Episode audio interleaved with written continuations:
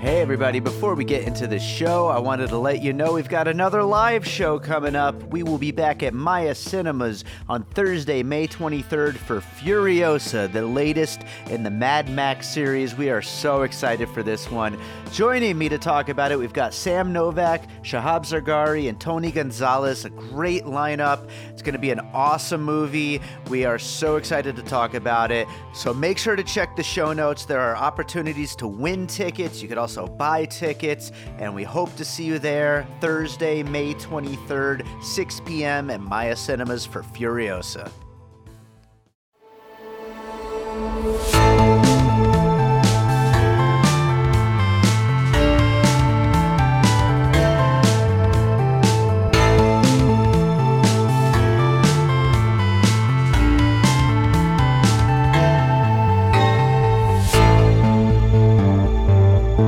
All right, welcome to another episode of Piecing It Together, the podcast where we take a look at a new movie and try to figure out what movies inspired it. And today on the show, we are talking about a movie that should have been in theaters, but of course, everything's still closed down. And so instead, we paid $20 to watch it on video on demand. It is Judd Apatow's The King of Staten Island, starring Pete Davidson. I'm realizing now as I say that out loud, this is the first Judd Apatow movie I did not get to see in a theater. Um, that's kind of a shame. But you know what? We had a fun time talking about the movie. Uh, joining me for this episode is JC from the Screen Fix podcast, a podcast that I've been a guest on a few times now, and always enjoy talking to JC as well as his co host, Lady One, who's been on Piecing It Together a bunch of times. So, we have a great conversation coming up for you. And as always, before we get into that, I do want to remind you to make sure you are subscribed to Piecing It Together on your podcast app of choice. You can rate and review us over on Apple Podcasts or Podchaser, and uh, follow us on social media at Piecing Pod. Also, join our Facebook group, Popcorn and Puzzle Pieces, where the conversation continues about all the movies we talk about here on the show. So, uh, you know, I think without any further ado, we might as well just jump into this episode. We got a nice long conversation for you guys. So, let's talk about the King of Staten Island. JC stamp of sound for piecing pod take two Take season- two, yeah. season five episode 473 Pretty close, actually. yeah Um, no kidding yeah. you are prolific we cannot pump them out we if we try to do that we we go insane like we become uh, like she becomes grouchy i Mhm. become mean and we don't want to podcast with each other it's like it's not good Well, I got to tell you, JC from Screen Fix, and by the way, I'm just gonna, it's gonna be going at this point on the episode, but uh, Oh, don't, you can't bring that up. Don't say that I fight with my co-host and she gets angry and we get terrible. We get mean with each Uh, other. I'm sure she'll appreciate it. Uh, Great. but I, I got, I got to tell you, I'm, I'm, you know, June has been a busy month. I, I don't know how May has been a busy month with everything with trying to fit in older movies with the missing pieces, with trying yeah. to fit in new movies with all the streaming stuff, and Yeah. I, I don't know. I'm gonna have to slow it down a little bit for July. It's like th- there's just too many damn movies. When it, when you're kind of you know narrowing it down to theatrically released movies, you Yeah. can kind of have a better schedule, you know, going forward. Yeah, now it's, it's- just it's everything. It's it's hard. I think uh, my podcast, Screen Fix, has uh, uh, struggled with like not just making episodes to make episodes. Like Mhm. you know, we want to still put out an episode that where we both have something to say, sure. and we're not just making an episode because well we didn't have one this week.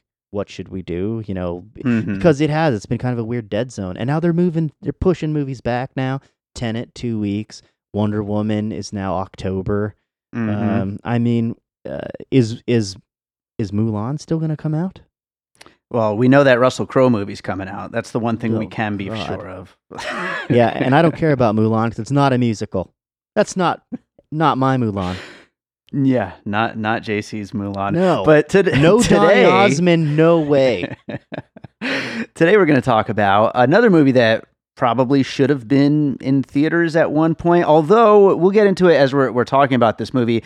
I think it is kind of more suited for TV in a way. But the movie is The King of Staten Island, Judd Apatow's new film.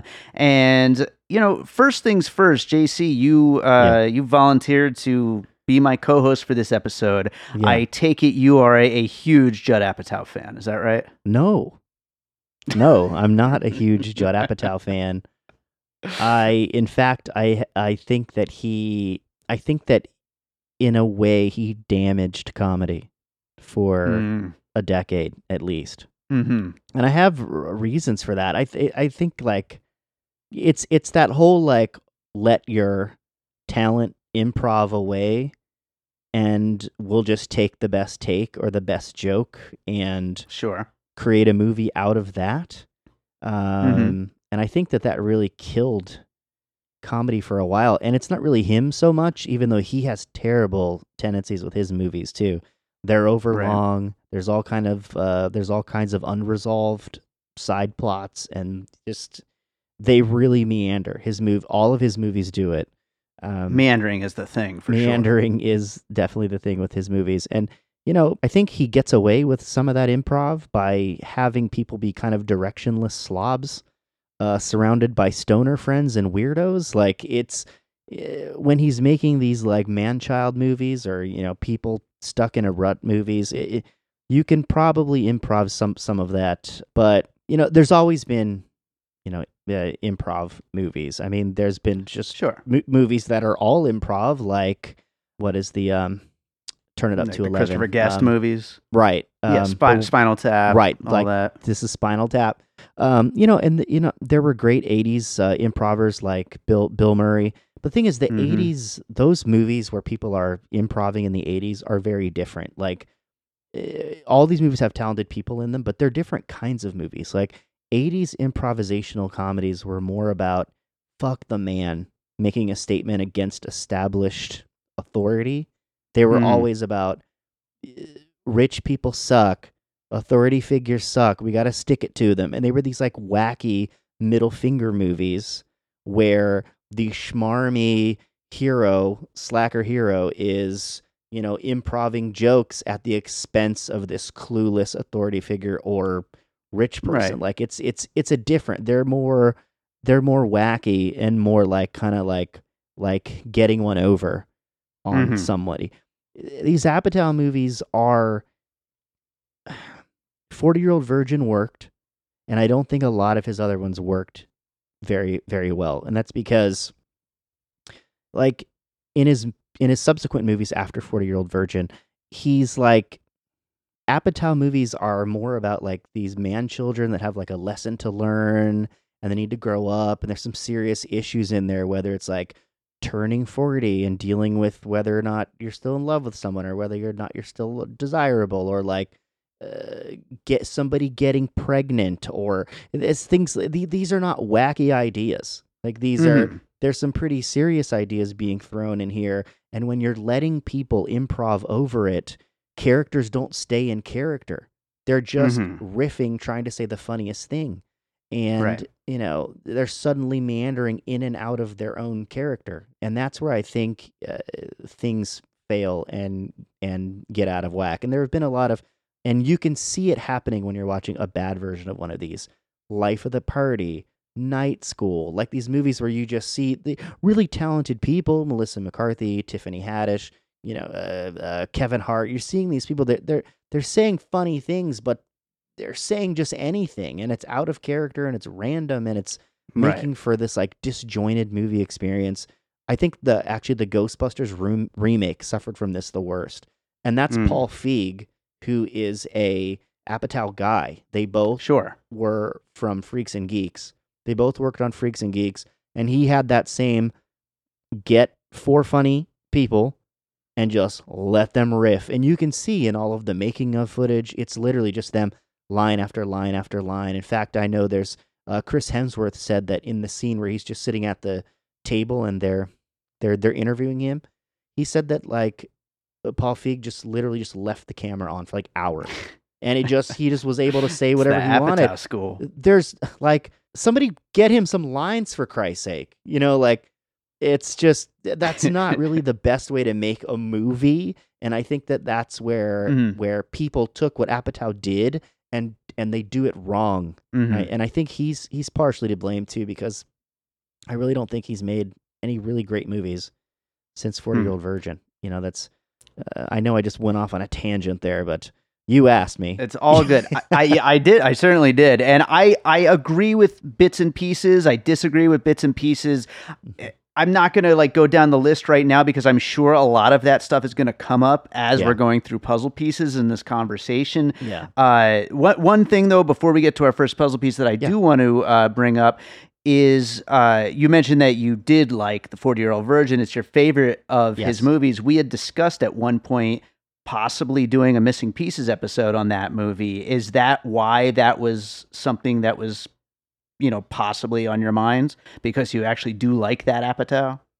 Maybe yeah i mean that's that's the one I, because that one is not um uh, steve carell's character isn't really a slack he's not really a stuck stuck in life slacker he's definitely a character he's got his own he is stuck but he's not like a man child who doesn't who's like a directionless man child he's like Right.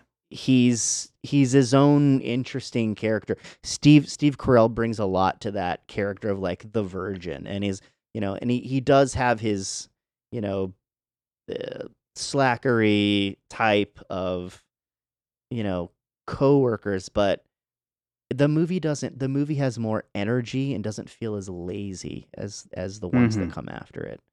Um, For sure. I, I I can I can totally see that as a uh, you know as, as a way of looking at it. And I, I think also one other thing before we get into our first puzzle pieces here is I think a major part of whether this formula works, the like the whole Apatow thing is Yeah. is how good the performers are really. And I mean when you've got when it's Paul Rudd doing the uh, you know you know doing the improv bits and all that you know, it's so much fun to watch. When it's Steve Carell, it's so much fun to watch. You know, even Seth Rogen is pretty great in most of his things. Yeah. Uh, then you come to the King of Staten Island, and you get Pete Davidson and these these other people, and I there's definitely a you know a younger than me audience who loves this guy. I don't necessarily know what it is that they love, but well, you, I know, it's guess interesting. Pete Davidson doesn't know why anyone likes him. yeah, there you go. the man himself.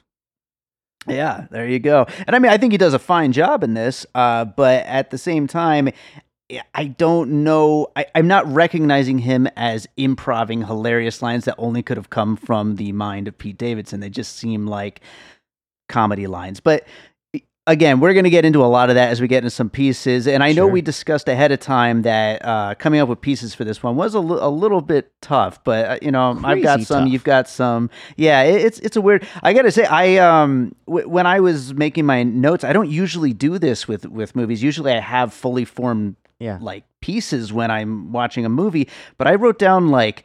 A movie about a loser, a movie about growing up, a movie about getting along with your no, stepdad. Same, yeah, same. y- you same- know? same thing. And Yeah. and okay, hold on. David Rosen of Yeah. piecing it together. Yes. I know.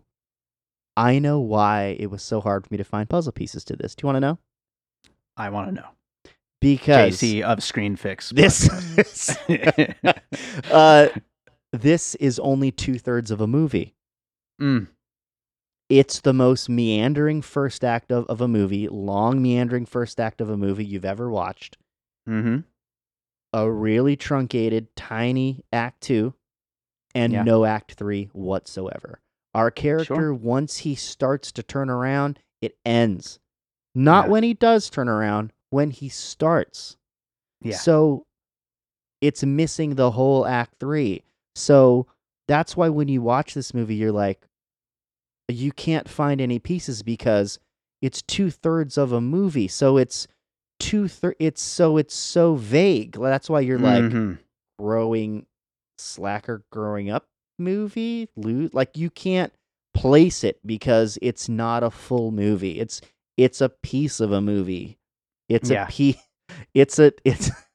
That's what makes it's like a puzzle. We're trying to piece together something that doesn't have all the pieces there you and that's go. what's that's what makes finding puzzle pieces so hard here wow. because it's I like that metaphor. That works. right It fits. yeah I like it. well, why why don't we try? What do you got for your first piece? Oh boy. All right. I'm just gonna go for my my best comparison first because, All like I said, this was so this was so hard for me. Um, Mhm. but my first one was my first puzzle piece. Uh, is actually say anything Mhm. because say anything is one of those movies that also is kind of missing its third act. So Mhm. it's kind of the same thing. Our character at the end does he change? Is he breaking through? At the end of Say Anything, Lloyd Dobler, the slacker, who, like Pete Davidson, who wants to open a tattoo restaurant, which people find absurd, um, right. Lloyd Dobler wants to do kickboxing Mhm. uh, which everyone also thinks is absurd that that's what he wants to do with his life, and just kind of mo- not motivated to do much or be much. In fact, he says that all he wants to do is just be with Ione Skye's character. And Right. at the end of the movie, does he change? No, all he does is he gets on a plane and goes to to England with Ione Skye. He doesn't. He's not doing anything for himself, really sure. so I found some similarities there with this character who eh, seemingly has no direction. Uh, his one ambition is found to be ridiculous by the other characters in the movie. And at the end, does he change? Question mark. Not really. He's still Lloyd. Still Lloyd. Uh, has he learned any real life lessons? I don't know. Uh, Pete Davis, they try in this movie to give him some life life lessons, but they're really they feel a little unearned, and and you don't see that next step. So that's where uh, say anything really was a, a a puzzle piece for me. Sure. No, I, I think that makes a lot of sense. I love that with the ending, especially. Uh, like you said, like, you know, it, you really just don't know if this person has grown or learned anything, or, you know, if the next stage is going to be, you know, anything new, or if it's just basically going to be continuing to meander through life because that, that the person really hasn't shown that much uh, capacity for growing at this point Yeah. Just just a hint or a spark or a little bit. But I'll go to my first piece, which Yeah. I think was the first like obvious one that came to mind, and that's Adam Sandler's Big Daddy. Oh, Um, okay. Which I mean, again, you know, it, it's the same kind of thing. You got this like kind of loser drifting through life who, who, in theory, grows a little bit. Thanks in part to a relationship with a kid, and in this Mhm. case with two kids, the Yeah. uh, the kids of his mom's new boyfriend, and you know, aside from that, is it completely earned or is it just a fun, you know, movie? You know, it's it's more of just like a fun little story uh, to see this guy, you know, maybe grow a little bit, but we don't get to see too much of that. I think Big Daddy for all of the, you know, shit Adam Sandler gets for, you know, making dumb movies in Yeah. theory, I think uh, is actually a pretty great movie. I think people look back at it pretty damn fondly uh, when it when it comes up. Certainly, maybe the best of his like Happy Madison movies. Wow, that's that's bold. You Yeah, think Big I- Daddy's the best Happy Madison movie. The best, most well-rounded. Maybe not the best for just straight up comedy. Then we'd of course have to go to something like Billy Madison or Little Happy Nicky Gilmore. all the way. Little Nicky. Okay, No, I'm just interesting. we're we're learning things here. Little Nicky is terrible, but I did live. Okay, so uh, once upon a time, I lived in Tokyo, Japan, Mhm. and one of the VHS tapes in the random apartment that the company gave me to live in had a VHS copy of Little Nicky. Mm. Wait, was it a VHS? It was a combo VHS. I don't. anyway, we had Little Nicky in that random apartment, so Mhm. I probably watched Little Nicky ten times in the, Hell yeah. in the year that I lived there. Yeah. Um, Well, I, I don't I don't have that uh, that story, but I've probably watched Little Nicky ten times anyway. it has its charms. It's terrible, but it's also it's just Adam Sandler absolutely unhinged and allowed to do whatever the heck he wants, and it's nuts. Absolutely. Uh, wow, yeah. I'm I'm probably just like a, a purist. I probably just go back to good old Billy Madison, and Yeah, but that wasn't Happy Madison yet, right? No. that's actually a good point. I don't think it was yet. Yeah. Well, anyway, what do you got for your next piece? Oh boy. All right. So my my my lesser pieces, my lesser Okay. pieces. We're going Um, downhill. So this one I actually picked Clerks 2. Okay. And the reason why I picked Clerks 2 is Clerks 2 is, you know, who are Dante and Randall, but there are quintessential 90s slackers. Um, Mhm. And, you know, I don't know. I don't know why I just keep sticking with this slacker genre. Probably, I'm, the slacker genre is very familiar to me, I guess. I, I mean, uh, I am a Gen Xer, and that is the slacker generation. Maybe that's just, Mhm. I'm just so, I'm in tune to my own generation. Yeah. Um, but so those are the ultimate slackers. But Clerks 2 deals with really with being stuck and making changes and being afraid to make changes. You know, it's Dante who wants to make the changes. It's Randall who's who's resistant. But really it's just uh, about, you know, that same thing. They're not 24, they're supposed to be they're in their 30s now.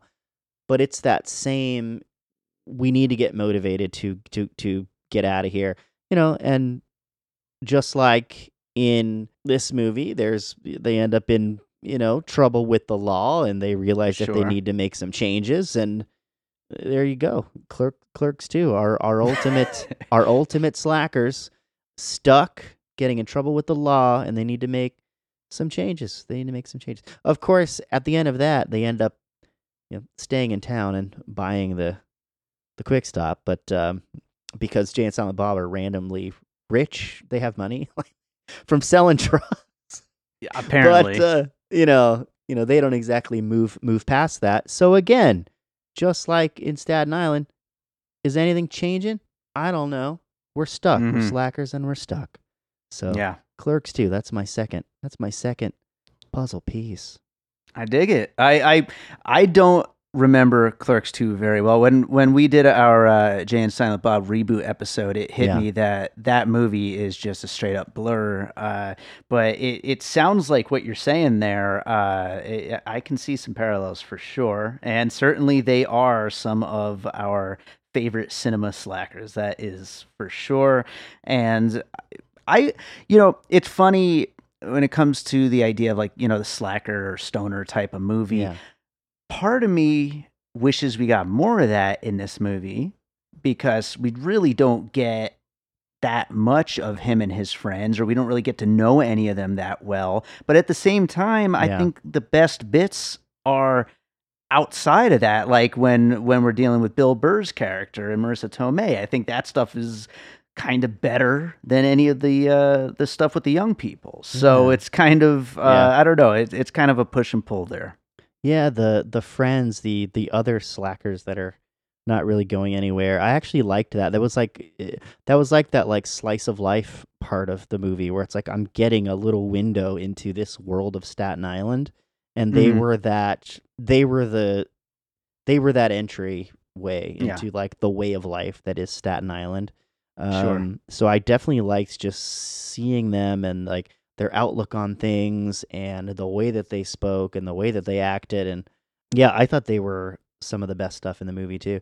And uh although uh you know and uh none of them really seemed like they were had that much motivation to get out of staten island. It was like one of those Mhm. you know one of those same situations where they're just kind of stuck in this rut. Although kelsey the female she she wanted to make she wants to stay in staten island and and change it make she it wants to again. make Staten Island to Williamsburg, which is a little weird because I'm guessing so she wants rich white hipsters to move in and drive rent prices up so her friends can't live there anymore. Uh, Sure. and then have condos get built for Manhattanites looking to start a family across the water. I it, that doesn't really sound like the best solution to me, but you know, go uh, go Kelsey. Yeah, at least she has a dream. At least That's, uh, so you know, actually, that talking about the the friends, the stoners, the the little little crew of of misfits. Um, I I try not to always you know talk about a director's previous work as a puzzle piece, but Uh-oh. I I did want to bring up Knocked Up. yep. I, Uh, I thought Knocked Up is the closest comparison to a previous Apatow movie. Partially because of that group of friends. I It's think the that it's the, crew the that yeah, it's like the most porn, similar- the uh, oh, the sex Yeah. scenes in movies website. yeah, that's right. That's right. Until they're introduced to Mr. Skin, which has existed for years. yeah, no, that that very much felt like the same, not the same group of friends, but that group of friends for 2020 Staten Island, whatever that is. Apparently, if that's what people are like there, then that's I, I'm gonna I'm going along with what the movie is telling me, you know. But that it's that same group for that time, and then also the main characters, you know. Growing up and that whole thing, trying to rise to the occasion of, mm, you know, maybe getting out of the whole arrested development thing. So, but uh, I think I think it's definitely the closest comparison within the Judd Apatow uh, oeuvre. For sure, for sure, one hundred percent, and that's his like group that he allows to just improv away and just say goofy stuff. Um, Yeah. and it works with stoners. So, Apatow, you know, good on you, Apatow. You you tricked all of their filmmakers into thinking they could also just let people improv and riff and make a movie. Yeah, I wonder how familiar uh, Apatow. I'm, I'm assuming is 50 at this point. I wonder how Mhm. familiar he is with with young stoners today and like what they're into, or how much of that is letting. You know, obviously, we know there's a lot of improv involved, like letting those people do what they think. You know, I can't imagine that he knows that much. Yeah, I I know there's some of the the flack against him is he only makes movies really about like white LA Mhm. like uh, decently well off people who sure. have like a couple friends that smoke weed. Yeah. so it's actually so one thing that I will give uh, uh, Apatow is that he ventured out of his comfort zone a little bit and went over to New York uh, for sure. to do something a little bit do something a little bit different. A little bit. Yeah. So what do you got for your next piece? My next two are pretty similar. I don't because they're like King of Staten Island is very much a movie about St- Staten Island and about Mhm. What's interesting about it is it's not so much about leaving Staten Island.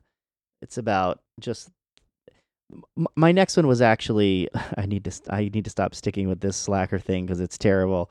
Uh, I'm gonna do one more slackery one I think. It's all good. So I had another one, and only because of its uh, singular view of one place, and that's uh, I just picked good old Richard Linklater's Slacker uh, for its very one town cent- It's just one town centric view. and The whole thing is just Austin Texanites, and about Sure. that, just Austin Texanites stuck in their Austin malaise. Um, and it very much to me when I was just thinking about movies where people are just kind of, you know, stuck in their malaise. I mean, this movie's called Slacker for Christ's sake. Like it's just people who are maybe not so motivated.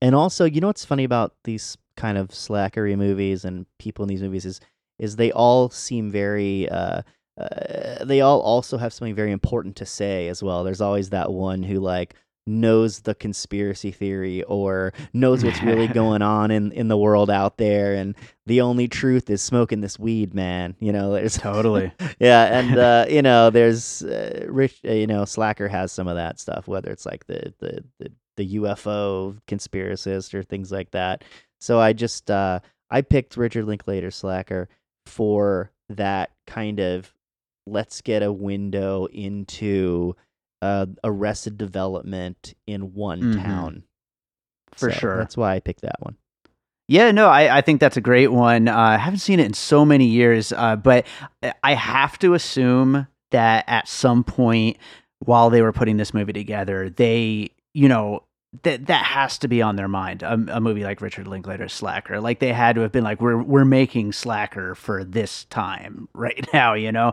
And I, I think that there's a very, um, you know, uh, it's almost like a, a mainstream version of like like a mumblecore kind of indie kind of sensibility that I Yeah. think Apatow's going for with this. You know, yeah i mean it's which that whole that's all born out of that. Oh yeah, I mean it's it's that whole meandering first act. It's it's it's the Mhm. fact that like it's all those random threads that pop in the movie that that never get resolved too. Like yeah, for example, um the restaurant Fight Club, which is never really f- that funny, and it never makes sense in the story. Like I'm like, why does the uncle or that was his uncle, right? Like why I was I think was like, why does the uncle do that to his employees? Like, what's the history of that uncle that makes him put on a fight club in this place? And after, you know, after Pete Davidson gets punched out that one time, it's it's not Mm. in the movie anymore. Like it's not it's so like it's non consequential.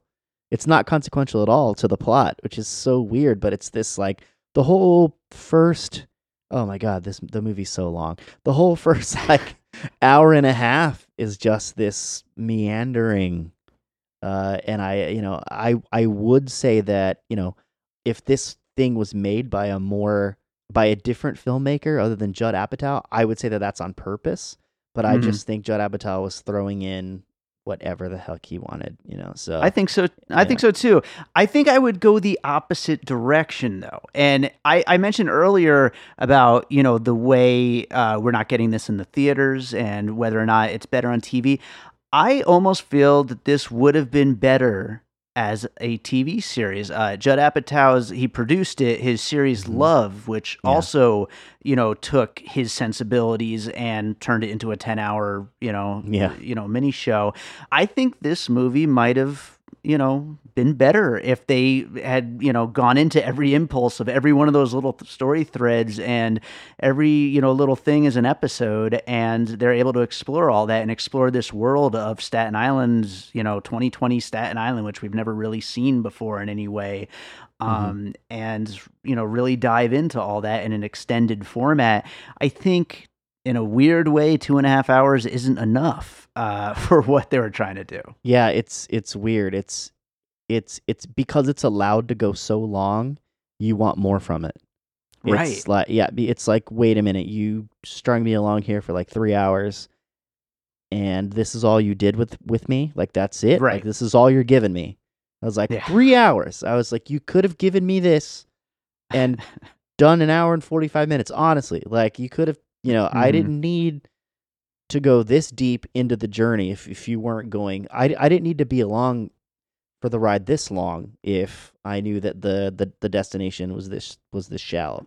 So we needed just- to fit two Kid Cudi songs, so we needed uh, all that time. yes, pursuit of happiness in there. Yeah, yeah. I I uh, that's how I feel about that as well. So I will go to my next piece, which actually happens to be a movie that I covered here on the show with Whoa. your co-host, the Lady One. Uh, it's a movie called Garden State. Uh, from writer, director, star, auteur, Oh. if you will, Zach Braff. But uh, I, I think That that, movie this movie gets so definitely shit on. it does. It, It totally so- does. like that. You know why? Because anything that was huge once eventually just gets shit on. Like it's just Yeah, yeah. it really it's, does. It's really Well- sad. That's like the world we live in now. It's like I I feel like okay, so first of all, I think Garden State because you know we're dealing with first of all a, a kind of look into a a certain kind of a youth culture that is you know feels very real. We're also dealing with the main characters dealing with mental health issues and depression, and uh, in in a, a pretty real way, I think. But then on just like a whole nother level for using this as a puzzle piece is what you were just saying there about the movie and its star being shit on constantly. I think Pete Davidson is someone Yeah. who people just kind of love to hate in a similar way to Zach Braff. And you know, I don't, I don't. This is the first time I've ever experienced more than like a still image and a headline in Twitter of Pete Davidson. I've, I don't think I've ever Yeah. seen a Saturday Night Live bit with him or anything like that. I don't know anything about him. I think he was uh, perfectly fine because he's barely in any bits. He- right. They just bring him in to like sit on the weekend update desk and just be Pete Davidson for a second. It's I I guess if he's uh, carved out that niche, that's pretty cool. Uh, I don't know what to say about him, but uh, yeah, no, I don't know. People do love to shit on him. I don't. I don't have anything, you know, either way to say about the guy. I mean, I think he did a fine enough job with the movie, but um, but yeah, I think I think people do love to hate him in a similar way to Zach Braff. yeah, th- uh, yeah. I mean they're they're different because he's like a stand-up comedian and Braff like wrote and the pro- wrote and directed his like but like um yeah i mean pete i think some of that also is going to be i think some of the stuff that's going to hurt him a, a little bit is like how quickly and young that he was successful Mm. um because i think people like to shit on that yeah, is- that never goes over well with, No. uh, especially like the Twitter people and all that. twitter people like people that have been in, in the industry like a, a, a long time i i've I, I don't know what other comedians think about pete davidson but well here i actually think so they're making this like quasi sort of semi biopic Mm-hmm. that i find slightly uninteresting Mm-hmm. whereas pete davidson's actual life is very interesting like Mm. I think in this movie, if they would have just made Pete Davidson play a little bit young and then play a little bit older, and you know went into the tragedy, like if if this movie is Pete Davidson dealing with the tragedy of his own father's death, which is uh, very thinly veiled, why Sure. not why not just go with the true way that his father died, and why not talk about his struggles, but also the fact that he's the youngest SNL cast member ever 20. He's on one of the biggest shows, a star making show, Mm-hmm. at the age of 20. He's a kid. I didn't And be- realize he was that young. And and before that's when he started. And and before that, he already had a career. He was doing stand up. Uh he had some movie roles, like uh, cameo type roles when he's a kid. Like he's so Yeah. young. So I find his actual life so much more interesting with so much more to mine, to be honest. That I don't know why they didn't just make a a, a biopic because people starring in their own biopic can work. Howard Stern's Private Parts is excellent. How about Honey Boy last year? Honey Shia Boy. LaBeouf. You can be in your own biopic and also like Howard Stern's Private Parts, you can be in your own biopic and it can be very funny. Yeah. So I feel like that might have been a better movie. Interesting. I I I think you're probably right there. Um, Hopefully a shorter movie. so, what do you got for your next piece? Oh boy, I got to do more. All right, hold on. I got one more. So, do Oh, you have uh, one more? I have a I have a bunch of bad ones. Um Mm. because it's kind of that same like nebulous category of Yeah. movie. Um this this two thirds of a movie we watched. Mhm. which is why you end up just googling generic things and be like, "What? Uh, help! Help, Google!"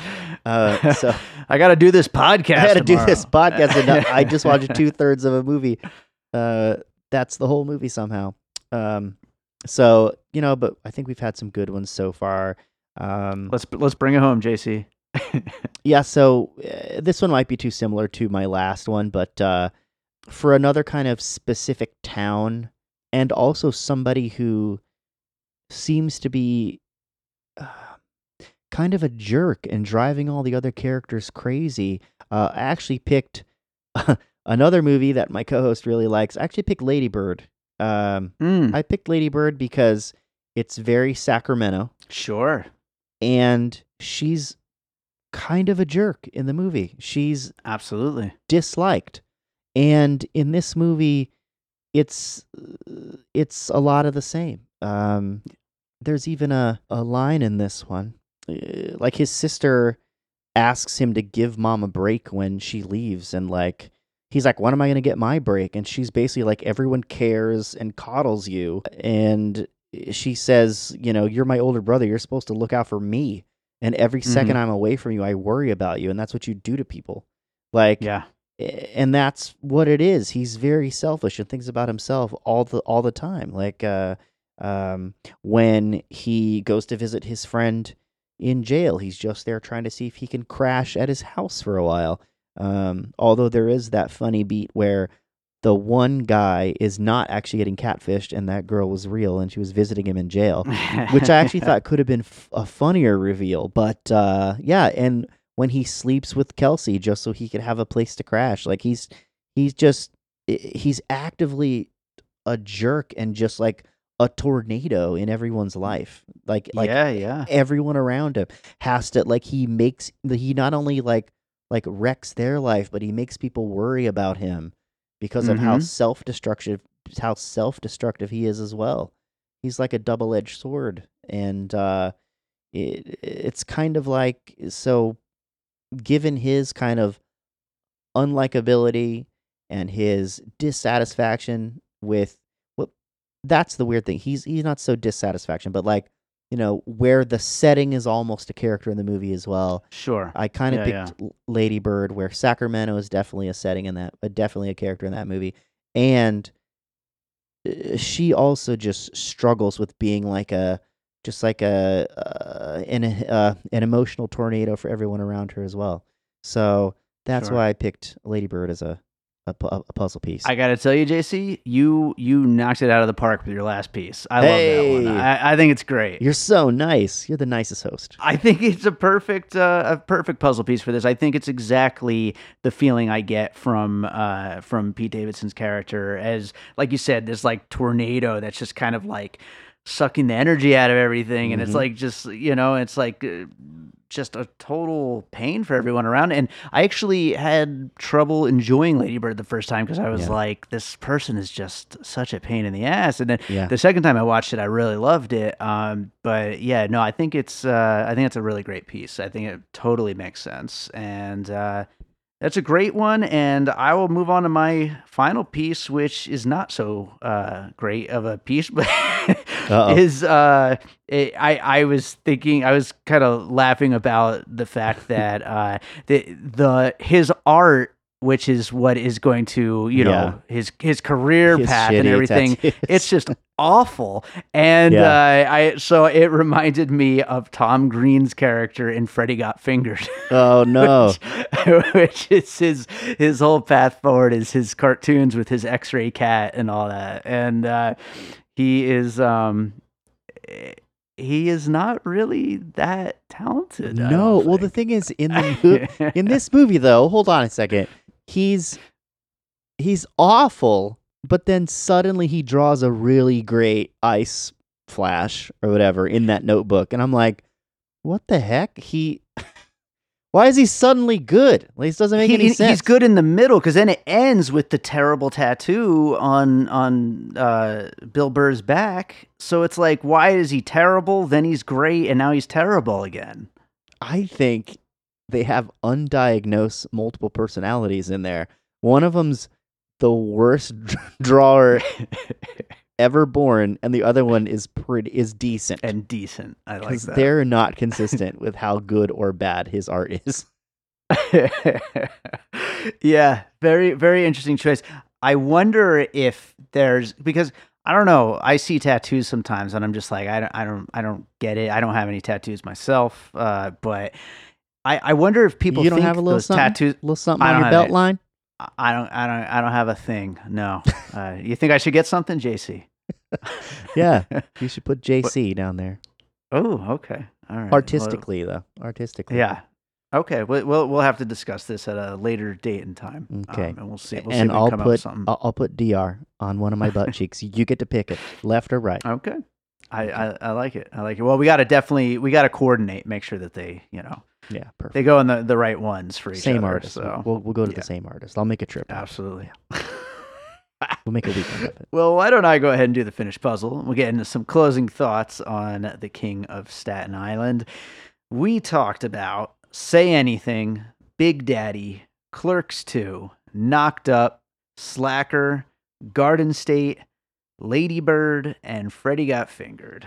Which I we went with slackers from beginning to end pretty Yeah, much. uh, we for, did. for the most part.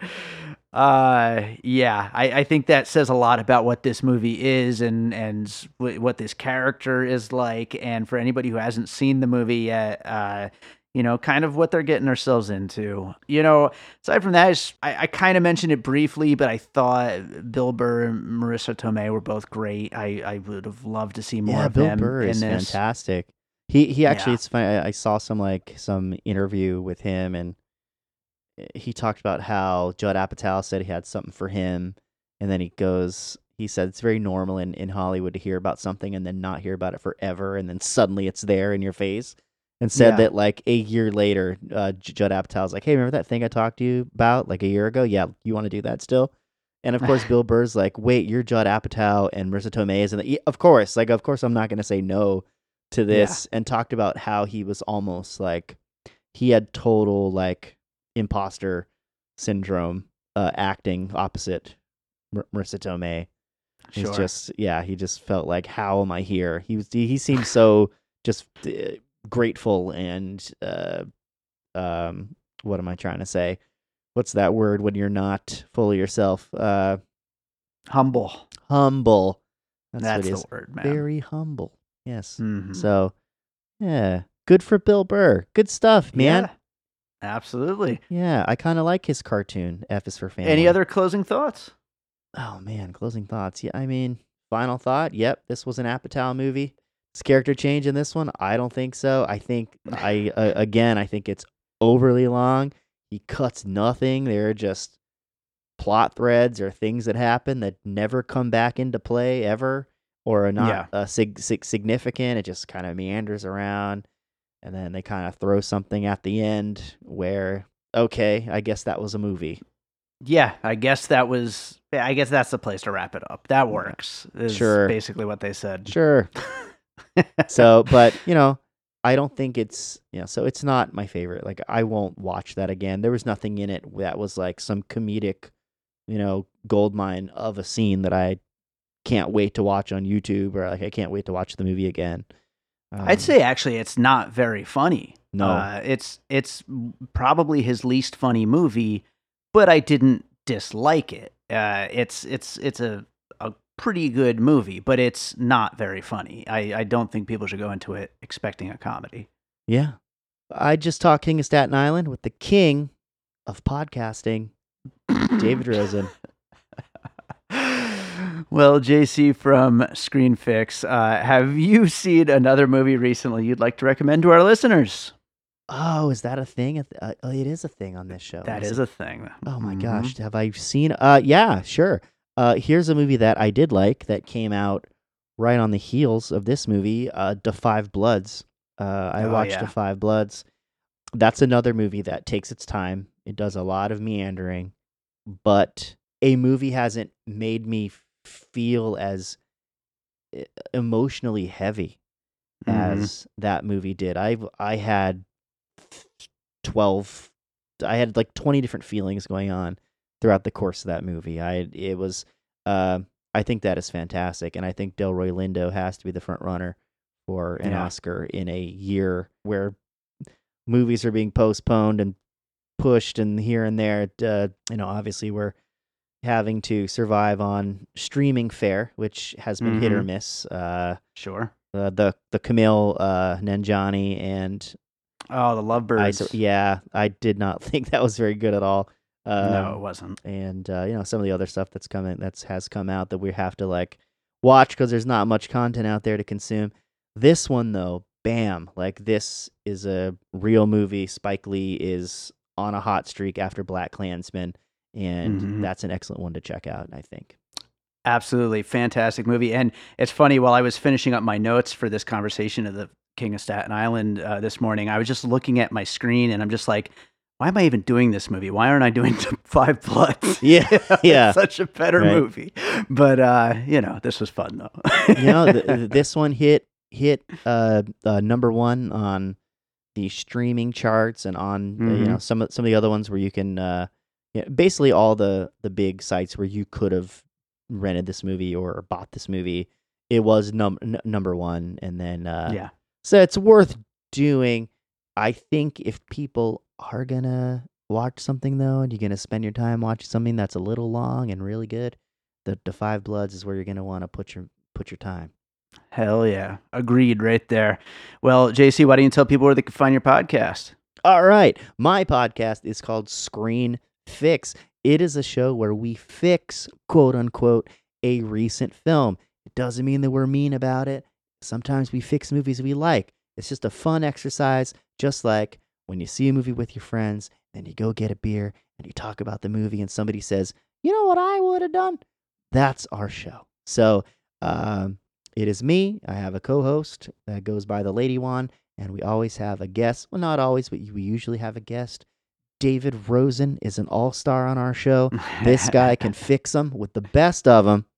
Mhm. Um, and I like having him on. His hair is as curly as mine. Uh, so curly bros, we can't get too close to each other, or our hair might lock. Uh, That's yeah, true. So yeah, it's that's a, a that's a danger. Uh, but Mhm. um, yeah. Six feet so distancing. my show, uh, you can find it at screenfixpod.com. You can also find it on Apple Podcasts, uh, Spotify. You know, I hate that thing everywhere where podcasts are, but it's true. And is true. um, I've seen it with my own eyes. Right. And or you can follow us on Twitter, ScreenFixPod. Uh, we say stuff sometimes on there. I tweet. I tweet stuff. And uh, yeah, th- please check us out. It would be great. Our uh, episode uh, out right now is Extraction, and we are also doing an episode on King of Staten Island for some reason. Um, feelings a lot like yours, but yeah. So check us out. And also, Piecing Pod is the best. Go rate and review and subscribe to Piecing Pod. Give it five stars. Talk about it on all your forums and your Reddits and what you kids do. David Rosen's a star. I, I feel like I should cut that little last bit out and make it my new ad that I send other podcasters to uh, insert.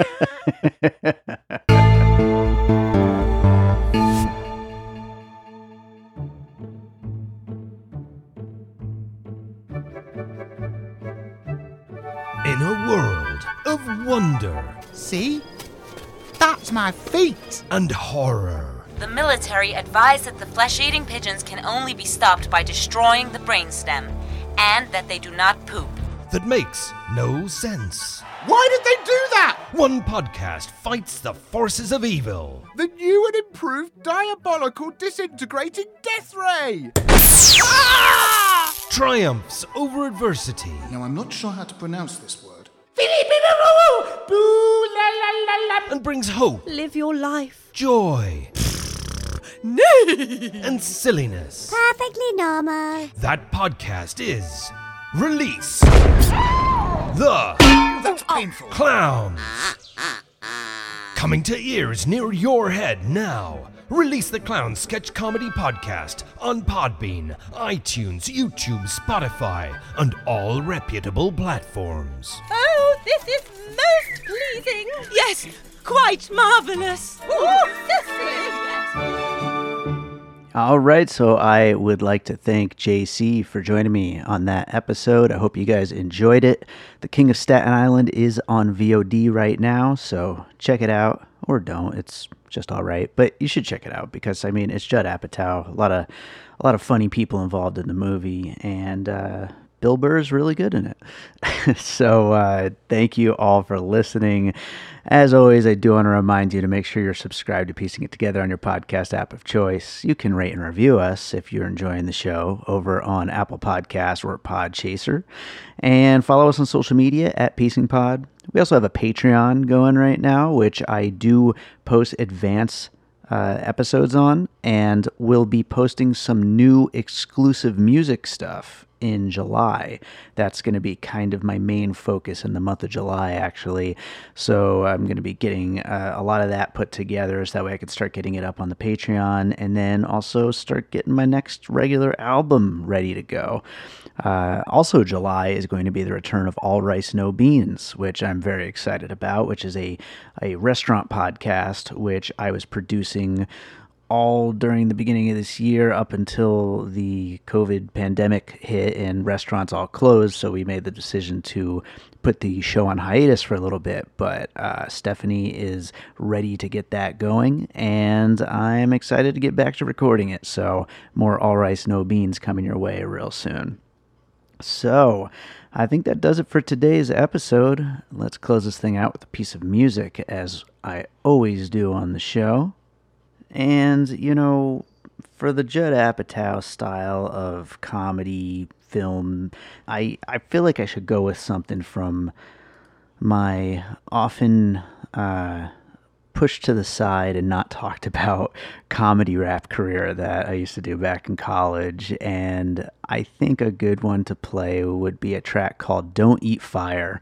I feel like if uh, Pete Davidson's character had heard the song, maybe he'd have learned something and grown up a little bit earlier on in life before things got too bad. So uh, this is Don't Eat Fire. It's actually from a group called Demise and D Rocks. I'm D Rocks. And uh, we have a whole bunch of awful, funny, but awful rap music out there. Don't search for it. You don't need to listen to it, but listen to this track. And we'll be back with more Piecing It Together next week. Come on now.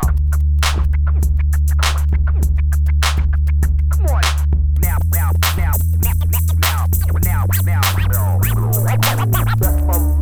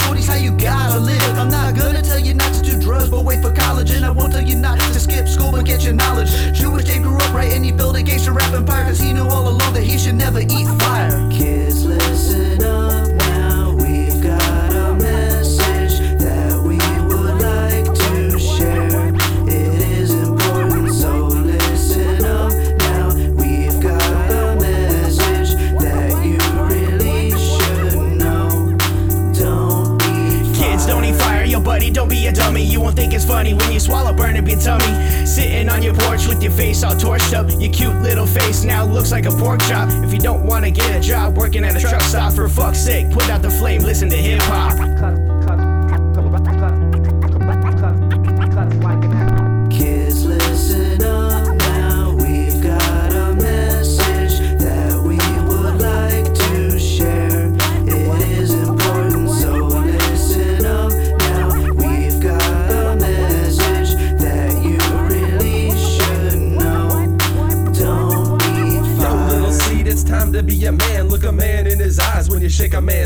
Use your left hand when you smack around a bitch. Be polite and treat her nice. Make sure you call her miss. Take her out every night to eat at Ruth's Chris. If you want, you could even offer to pay. But don't open the door for her, cause that shit's gay. Tell her she looks pretty and compliment her mouth. If you don't have a Jimmy, be sure to pull out.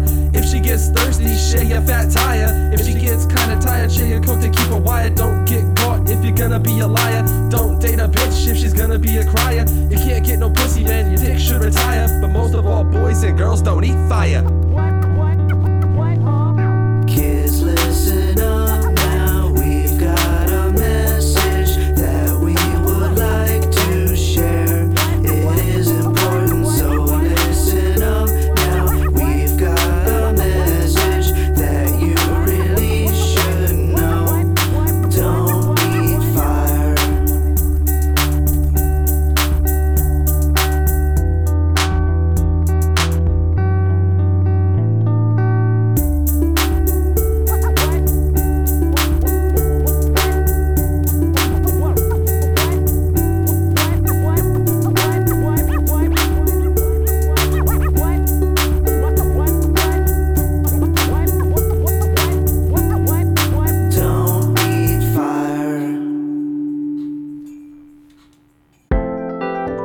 Points West production, produced by David Rosen in Las Vegas.